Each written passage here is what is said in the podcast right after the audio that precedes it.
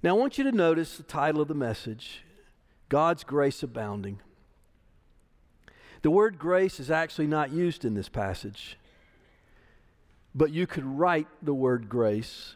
In fact, you could write wave upon wave of grace. You could write grace abounding to sinners all, over all of this passage today. So remember that a few centuries before, the people of God, Israel, Judah, were in a spiritual decline. They were in rebellion against God in some shocking ways. In their hearts, they had no love or loyalty to God. The remnant did, but by and large, the nation had gone its own way. In their treatment of each other, there was oppression of widows and orphans and the poor, and taking advantage of them, and dishonesty and deceit.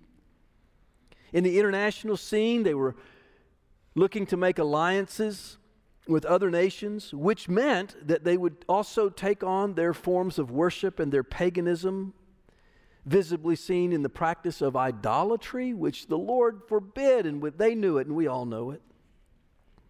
And now they are in exile in Babylon, and they are being disciplined. And the discipline of the Lord is to purge them of their sin and to return them to reason. This is what the Lord says in Isaiah Come, let us reason together. Is to turn them to the Lord God. Now, without denying any of this, in complete honesty and openness about their sin, the Lord, in the, in the passage today, speaks a message of grace to his people. So I want you to listen for it as we stand together and read Isaiah 43 and part of 44. Let's stand together.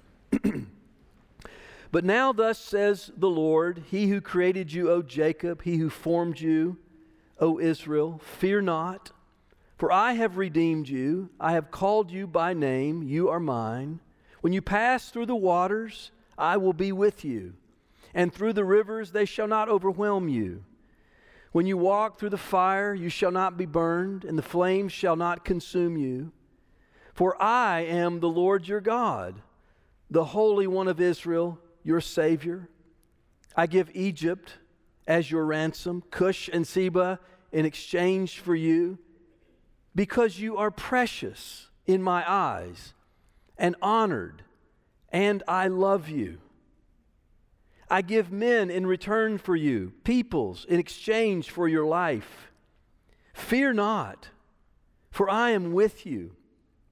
I will bring your offspring from the east and from the west. I will gather you. I will say to the north, Give up, and to the south, Do not withhold. Bring my sons from afar and my daughters from the ends of the earth, everyone who is called by my name, whom I created for my glory, whom I formed and made. Bring out the people who are blind, yet have eyes, who are deaf, yet have ears. All the nations gather together, and the peoples assemble. Who among them can declare this and show us the former things? Let them bring their witnesses to prove them right, and let them hear and say, It is true. You are my witnesses, declares the Lord, and my servant whom I have chosen, that you may know and believe me and understand that I am He. Before me, no God was formed, nor shall there be any after me. I, I am the Lord, and beside me there is no Savior. I declared and saved and proclaimed when there was no strange God among you and you are my witnesses, declares the Lord. I am God, and henceforth I am He. There is none who can deliver from my hand. I work, and who can turn it back? Thus says the Lord, your Redeemer, the Holy One of Israel. For your sake I send to Babylon and bring them all down as fugitives, even the Chaldeans in the ships in which they rejoice. I am the Lord, your Holy One, the Creator of Israel, your King. Thus says the Lord, who makes a way in the sea and path and a path in the mighty waters, who brings forth chariot and horse. army and warrior. They lie down, they cannot rise, they are extinguished, quenched like a wick. Remember not the former things, nor consider the things of old. Behold, I am doing a new thing. Now it springs forth. Do you not perceive it? I will make a way in the wilderness, the rivers in the desert. The wild beasts will honor me, and jackals and ostriches. For I give water in the wilderness, rivers in the desert. I give drink to my chosen people, the people whom I have formed for myself, that they might declare my praise. Yet you did not call upon me, O Jacob. But you have been weary of me, O Israel. You have not brought me your sheep for burnt offerings or honored me with your sacrifices. I have not burdened you with offerings or wearied you with frankincense. You have not bought me sweet cane with money or satisfied me with the fat of your sacrifices. But you have burdened me with your sins and have wearied me with your iniquities. I, I am he who blots out your transgressions for my own sake, and I will not remember your sins. Put me in remembrance. Let us argue together. Set forth your case that you may be proved right. Your first fathers sinned, and your mediators transgressed against me. Therefore, I will profane the princes of the sanctuary and deliver Jacob to utter destruction and Israel to reviling. But now hear, O Jacob, my servant, Israel, whom I have chosen. Thus says the Lord who made you, who formed you from the womb and will help you. Fear not, O Jacob, my servant, Jeshurun, whom I have chosen. For I will pour water on the thirsty land and streams in the dry ground. I will pour my spirit upon your offspring and my blessing on your descendants, and they shall spring up among the grass like willows by flowing streams. This one will say, I am the Lord's. Another will call on the name of Jacob. Another will write on his hand, the Lord's, and name himself by the name of Israel. This is God's word for us. You may be seated. we should not think for a second that our gracious God and Heavenly Father overlooks sin. Hebrews chapter 12 tells us that he disciplines his people so his people will share in his holiness. And it tells us that his discipline is gracious because holiness is necessary to see the Lord, and he disciplines those whom he loves. God's grace abounds. And that message that's in the book of Hebrews in the New Testament is on display here in the Old Testament passage we're reading in Isaiah 43 and 44. The Isaiah promise of God's grace is ours today because we, by faith, are in Christ. Because Christ is our way into the promises of God. Christ is our way into the people of God. Christ is our way into right relationship with God. Romans, Galatians, Second Corinthians all tell us that we are the spiritual descendants of Abraham by faith in Christ, and the promises of God are to us, yes, in Christ. What grace! This is all about God's grace. And what's the nature of God's grace? We could say so much about that. I just want to make three quick points to introduce to us the nature of God's grace before we get into the text. First, grace is from God to sinners. Grace runs one way. In human to human relationships, you know, it's always a two way street. Grace runs one way from a holy God to sinners. God, he said in Isaiah 43 and 44, I am. I am the Lord.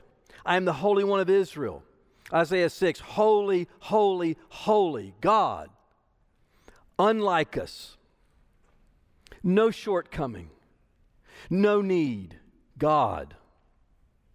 Sinners, people, all of us, not just weak and needy, but actually asserting our self will over Him in rebellion. God saves sinners. That's grace.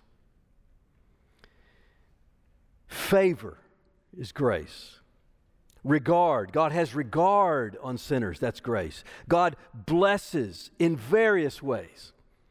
Wave upon wave of grace, the old Puritan prayer says that I read just a moment ago.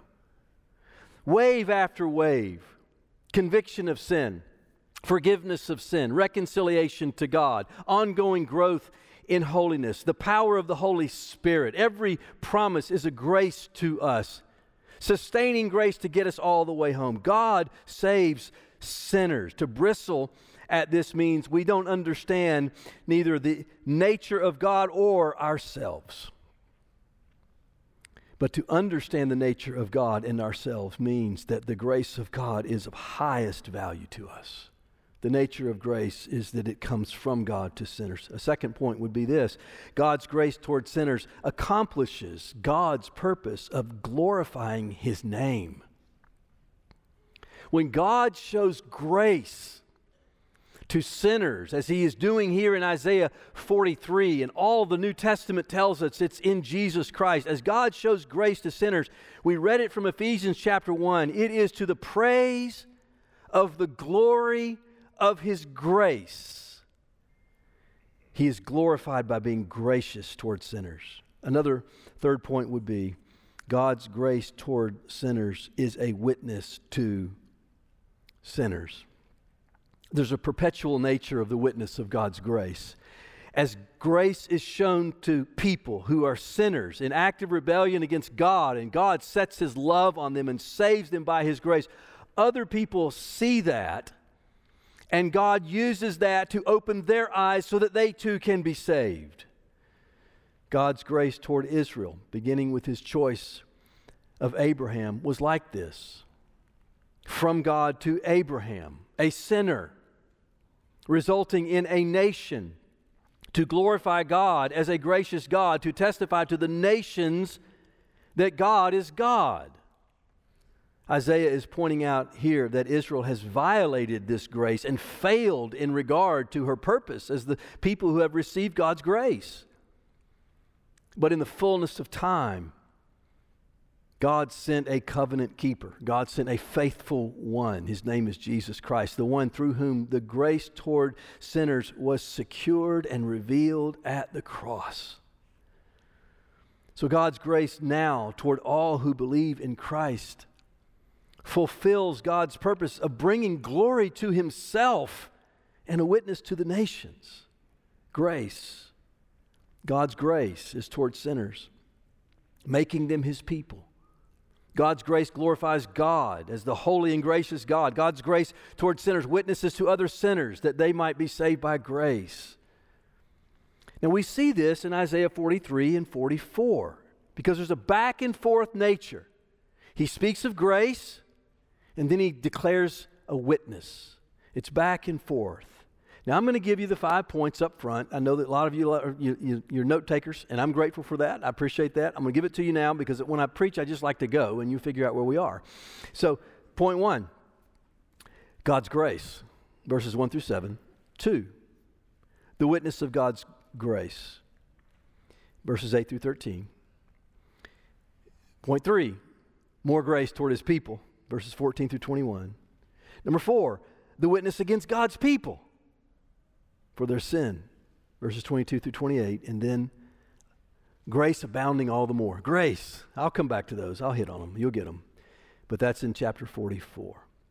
Now, through it all, I hope you noticed as we were reading how many times the Lord said, I am God. I am He. Did you notice that? We'll come back to that too. But there's no confusion here about what's going on. No confusion about who God is. And he's driving that point home to these people in exile. And he says it boldly, no hesitation. He is God. Listen for that as we go through. Now, point number one the grace of God toward his people.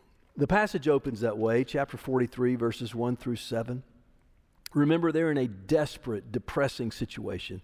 They are filled with doubt and fear. They have been taken into exile. Now, I don't know if you've connected yet with the emotional impact, the psychological impact of being taken into exile, but if you read the book of Daniel, early in Daniel, it says that these Hebrew children in Daniel were taken into exile. They're in the same exile here. They're taken into exile. And they were taught a new language, new customs, a new culture, even, even told to eat different food. It is a total disorientation that these people are in. Everything is new. They cannot worship as they once worshiped. They're in a desperate, depressing situation filled with doubt and fear. And into that, verse 1 Thus says the Lord. The message of Isaiah is to these exiles. The Lord speaks. And he reminds them, I created you. Look at the words I created you, I formed you. All things start with the Lord. Built into the very nature of grace is that God is the starting point. Really, this is a worldview in poetry. God created all. If we could get that one simple fact, God says, I created you. I formed you. That one simple fact, if we just get that at the start, so much would be cleared up. It is a comfort to these, to these people, but it is also a whole worldview in poetry here. What does he say? Fear not. I have redeemed you. Redemption. It's in Ephesians 1 that we read a moment ago. It's all through the Bible. It is re, to be redeemed is to be secured in the salvation of God. It's to be set free, to be in freedom. It is to be brought into relationship with God at a cost, at something that cost God, purchased with a sacrifice. Didn't cost us. To be redeemed, it doesn't cost the, those who are redeemed, it costs the Redeemer. I redeemed you. I delivered you. I brought you to myself. I made you my own. Look what it says in verse 1 I called you by name. You are mine. Do you know what that means? It means that God named it and God claimed it. God can do that. We don't do that. The name it and claim it theology, we don't do it. God does it.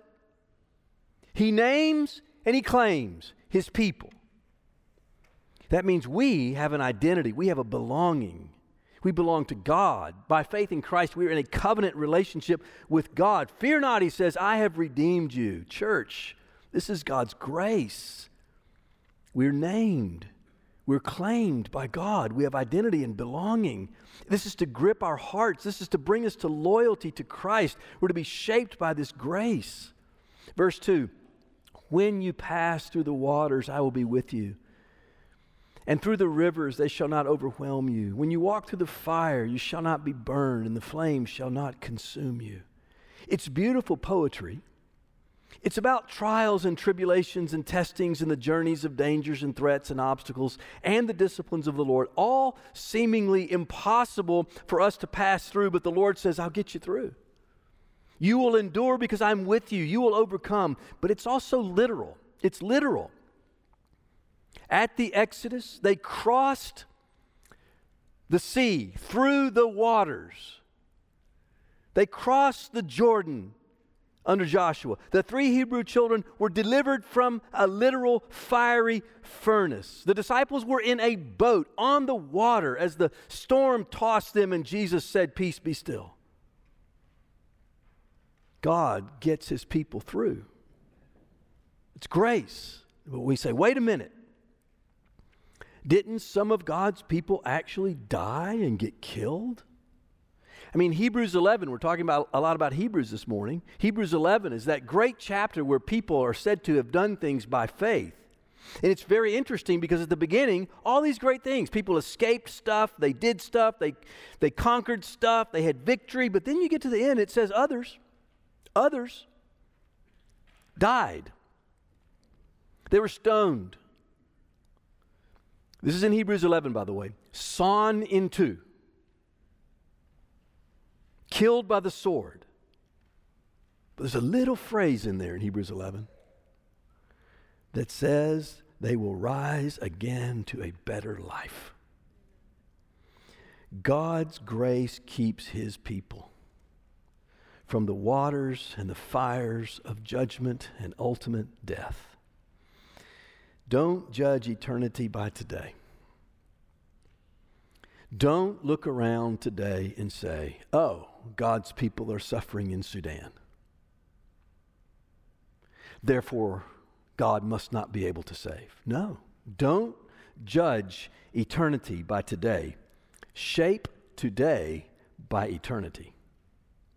God will get his people through the waters, the fires, the trials, the tribulations, whatever it is, he will get us through. Shape your life by that promise.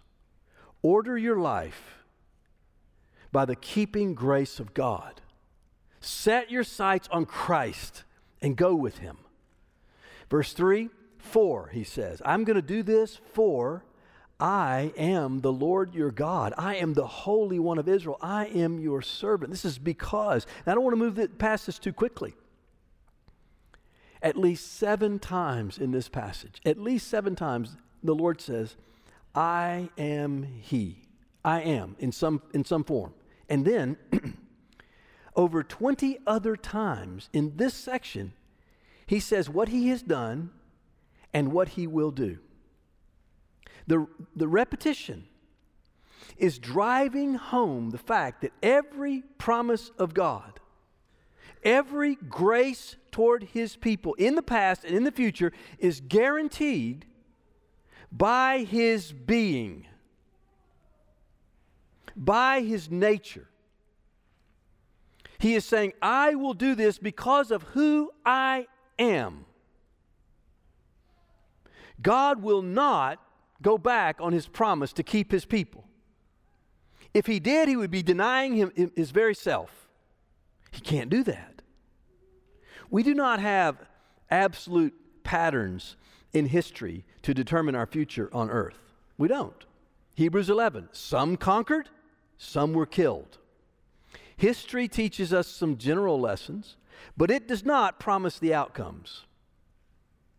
What we do have is the absolute promise about God's triumph, the triumph of God's grace in the lives of His people. What we do have is the absolute promise about the ultimate end that He will bring to pass because He is God. His being, His very being, is the basis of His securing and His delivering on his promises and on his purposes. That's what God is saying in Isaiah 43. Second part of verse 3 In their history, his sovereign grace was evidence of their deliverance from slavery in Egypt. Verse 4 Listen to this language. He says to them, This people of his, you are precious in my eyes. You are honored. I love you. This is what God says. This is what God says to his people. He said, I love you. Those are three words that some people still have a hard time saying. And God is not hesitant to speak directly to his people and say, You are precious. You are honored in my sight. I love you. I think of that when I think about the suffering and persecuted church of Christ around the world. And I wonder, Lord, do they know that you love them and that they are precious? It's a mystery, isn't it? Why? Why? Is God allowing his people to suffer as they do around the world? It is such a mystery. We have to entrust that, them, ourselves to God and his wisdom and his sovereignty and the fact that somehow he is working for the glory of his grace. But in it all, we can be praying, God, how do we know this? How can your people be assured they're honored, they're precious, they're loved? I hope you will remember that in your life. And you know, even in our lethargic state. The asleep church, plenty of discipline, plenty of scolding. You know, you know the Lord scolds. He's scolding here. Jesus, Revelation chapter 2 and 3, he rebukes his church. Plenty of discipline and rebuke for his church that is errant and wayward and lethargic, but loved. Always loved. Always the church is precious to Christ. Always the church is honored. We're drawn by cords of grace. We're drawn by cords of love. If we want absolute consecration to God, if we want absolute commitment to Christ, if we want our whole being to be given over completely to God, it'll be because we're drawn by the cords of God's grace and of His love. God is drawing us to Himself. Look at what He says about us. And then verses 5 through 7 in time, this is more, we're, we're just on point one, the grace. We're just wave after wave of grace. Verses 5 through 7, in time, he says he will gather his people from all the corners. All the places of the exile he did under Cyrus, we're coming to that. Cyrus of Persia defeated the Babylonians, delivered, set God's people free, sent them back to Jerusalem. And he will again. He's doing it now. God is actively drawing people from all the corners of the earth. And someday the great sight will be a multitude around the throne of Christ to the praise of the glory of his grace. This is our ultimate purpose, and it is our ultimate joy. Created, redeemed, seen through it all by grace for his glory. Do you see the grace of God today? Come to Christ. Second point in this passage is that God is giving a witness about himself, a witness for God because of his grace. Verses 8 through 13. This is a witness of God, a witness to God and his power and his love and his grace because of his grace. The tone shifts here. The first verses were very comforting to God's people. Now, the Lord is confronting and he's challenging. And he says in these verses, let the nations and their idols assemble before me. Come on, get them all together. And let the, the idols and the nations prove, let the nations prove that their gods can do as I have done. What did God do? He says in these verses, He determined, He predicted, He carried out a plan to deliver a people for Himself and to show His grace upon them. And God is saying in these verses, Israel is my evidence. Israel can testify that without any idols, without any help from anybody else, God alone planned, God alone declared, God alone saved a people. No one can turn back anything that God has done. In fact, God is the one who turned back the Egyptians, and He will bring back His exiles. History does give a witness to the lordship of God. Now, Christians, church, how can we, how are we witnessing to God's grace? Witnessing to the lordship of God and His grace. Well, as Israel was supposed to do, mentioned in this chapter, they are to proclaim it, and then their lives were to give evidence of it. This is exactly what the Apostle Paul said in 1 Thessalonians. He came to a, a city and he preached, he proclaimed the gospel of Jesus Christ, and then he proved its power in his life by living a life that showed God's grace. Jesus said it this way Let your light shine before others that they may see your good works. Good works? Yes, the work of God's grace in the heart of people. And then glorify your Father who is in heaven, which is their purpose. God gets the testimony, the witness to God is that he shows his grace to his people. The third part of this passage is more grace. Grace again, verses 14 through 21. Here God gets very specific. If you look at verse 15, one more time, he says, I am the Lord, your Holy One, the Creator of Israel, your King. This means the, his being is the very basis of his grace. Now, back up one verse, and he says, Babylon the captor is going to be brought down. And what does that mean? This is one of the ways God shows his grace. God can use a pagan nation to discipline his people, and then he can judge that nation for their sin against his people, and he can be right in doing it because he's righteous. And that's what he did in Babylon. That's how he saved his people. Verses 16 and 17, he did it in the Exodus. It's talking here about how the Lord made a way through the sea, a path through the mighty waters, the chariot, bring forth chariot and horse and army and warrior, and they're going to be extinguished and quenched. It happened at the Exodus. And it's going to happen again for these people in the exile. They're going to get back to Jerusalem. And God, verse 19, is doing a new thing. He is doing a complete thing in Christ. His grace towards sinners in Christ, verse 21, is going to declare his praise. All of the works of God declare his praise. His praise, which is the praise of the glory of his grace. Brothers and sisters, take time right now and this week, take time to remember, take time to consider Take time to think about all the implications of this for our lives and for our congregation. We exist by grace.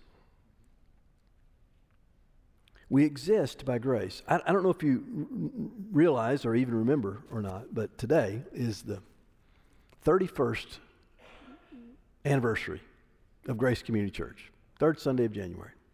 Half of you didn't know that, and that's just fine. Because we say in our history, yeah, well, we did this, we did that, we started here, we started there, we started there. But overshadowing all that, we exist by God's grace. A congregation, and you as a Christian.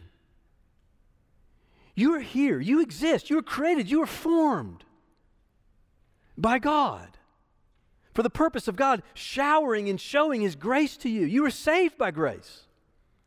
Think of the implications of that. You will be sustained by grace. You will get where God wants you by grace. Think on that. Let that, let that just land on you to the praise of the glory of His grace. He says in verse 7, all the way back to verse 7, we were created for His glory. He says in verse 21 to declare his praise. This is the driving motivation of every Christian and of every congregation. Listen, there is no room for the seeking of two glories God and ours. There's no room for that. There's only room for one glory, and that's God's glory. And that's why he has showered us with his grace. But that's not how Israel lived. They did not live for God's glory, which is the fourth point. This is a witness against them, against the people for their sin. Sin that was all the more grievous against the backdrop of God's creation, choosing, forming, choosing, setting his grace upon these people. Verse 22, he says, Yet. Oh, the tone just changed again. He says, I formed you, verse 21, I, this people I formed for myself that they might declare my praise. And then verse 22, it just, the tone changes again, yet. Yet the people did not call upon the Lord.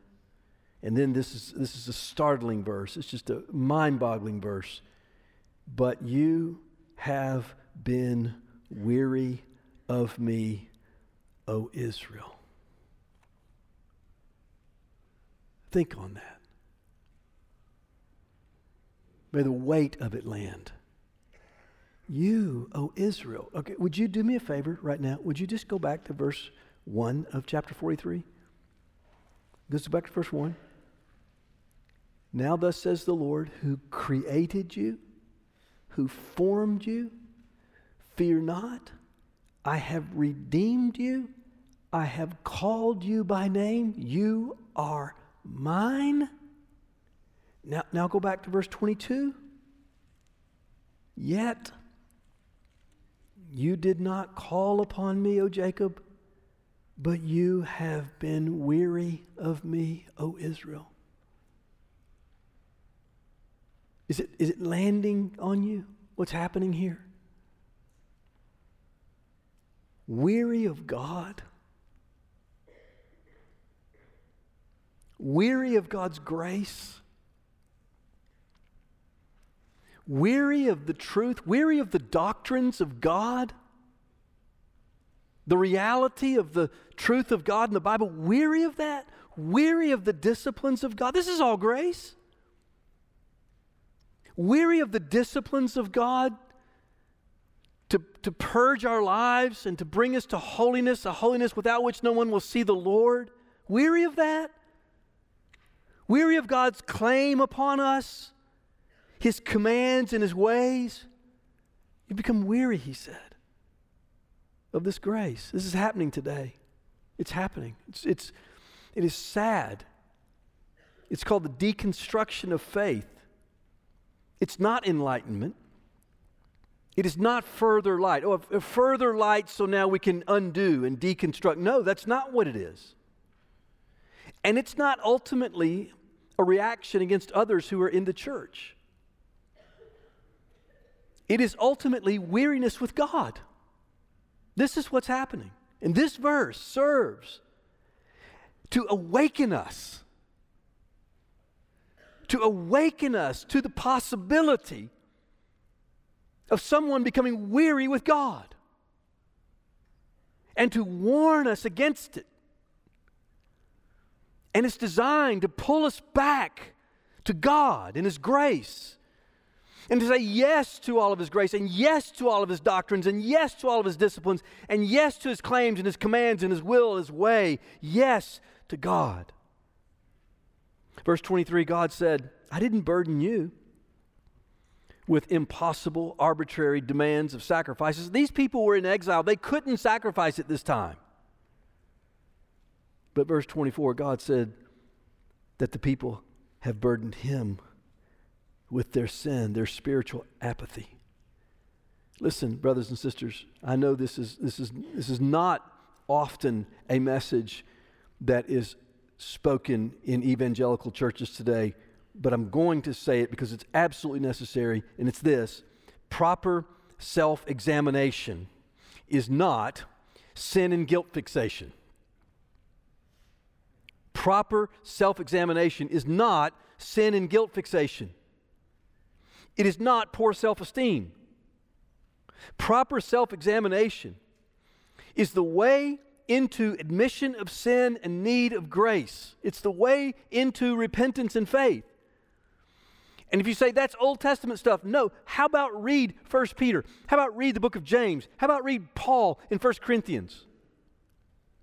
Proper self examination is, is the way into the admission of sin and the need of grace and repentance and faith. And confession at the foot of the cross of Jesus brings a flood, I mean, a flood, a torrent of mercy and grace to a contrite heart. Run to the foot of the cross of Jesus Christ.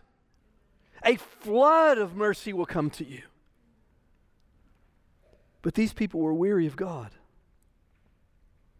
And this section in this chapter ends with these words Your first father sinned and your mediators transgressed against me. And therefore, I'll, I will profane your princes, the princes of your sanctuary, and deliver you up to destruction and reviling. But what word comes after that? You think, oh, that's the end. No, don't close it there. Don't close it there. The oracle, I think, the oracle continues on into the next chapter, where we read the final point is all the more abounding grace. God is gracious toward sinners. Verses 1 and 2 of chapter 44. But now, hear, O Jacob, my servant Israel, whom I have chosen, whom I formed. I formed from the womb. I will help you. Fear not, O Jacob, my servant Jeshurun. That means righteous one, whom I have chosen. This third wave of grace in our passage today, it nearly repeats chapter 43, verse 1. It's almost identical. Chosen, formed, fear not. And then verses 3 through 5 gives us some new aspect of God's grace for us to rejoice in. In chapter 43, verses 2 and 4, that grace there was grace, the grace of deliverance. I've delivered you. I've redeemed you. I've gotten you out of Egypt. I'm going to get you out of exile. I'm going to get you out of darkness. I'm going to get you out of sin. I've redeemed you. And we come to chapter 44, verses 3 through 5, and it's another aspect of God's grace, and it's the aspect of provision. Verse 3, he said, I will pour water on a thirsty land and streams on a dry ground. Now, that's beautiful poetry, and certainly they've got to trek back through the desert to get back to Jerusalem. But then look what he says I will pour my spirit upon your offspring and my blessing on your descendants. This is the provision of God's grace. He gives the Spirit. Living water poured out, poured into a parched soul. Praise the Lord. We have the Holy Spirit in us as a gift of God's grace. Ezekiel and Joel prophesied about this. Here, Isaiah is doing it. Acts, Jesus said it was going to happen. Acts 2, it happened. The Holy Spirit has come. Verse 4 speaks of the nourishing growth from the Holy Spirit upon God's children. And then look what the result is. Verse 5. Now, if this, this speaks of grace, verse 5, he says, This one will say, This one, who is this one? This one. This one who has been redeemed, this one who's been showered and lavished with wave upon wave of grace, this one who's been given the Spirit of God by the grace of God, this one will say, I am the Lord's. Another will call on the name of Jacob. I, this one will say, I belong to the Lord, and will say, I belong to the Lord's people. And another will write on his hand, the Lord's, and name himself by the name of Israel. Do you see what's happening there? The grace of God, redeeming people, showering his favor upon them, saving them from their sins, filling them with the Holy Spirit. The grace of God results in these people identifying with the Lord and identifying with his people. And look at both of those, by the way, because there are many people today who will say, I like Jesus, I just don't like his people.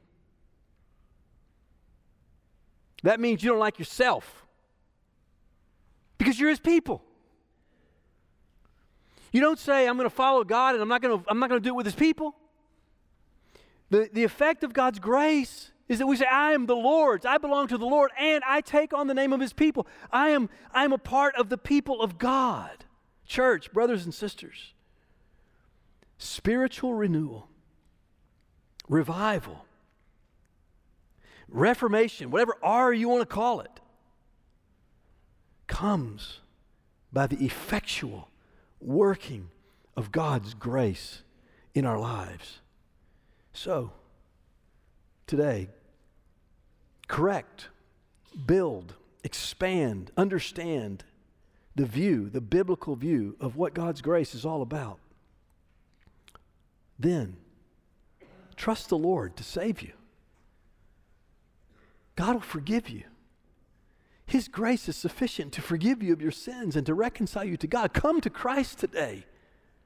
And then, trust Him to keep you. Every time you turn to Him, you're trusting Him to keep you. He'll get you through. Let's trust the Lord to get us through. It's His sustaining grace. And then, let's trust Him to flourish our lives, to cause our lives to bear the fruit of the Holy Spirit. It's, this, it's His renewing grace. Let's pray and seek Him that He'll flourish our lives with the fruit of the Spirit.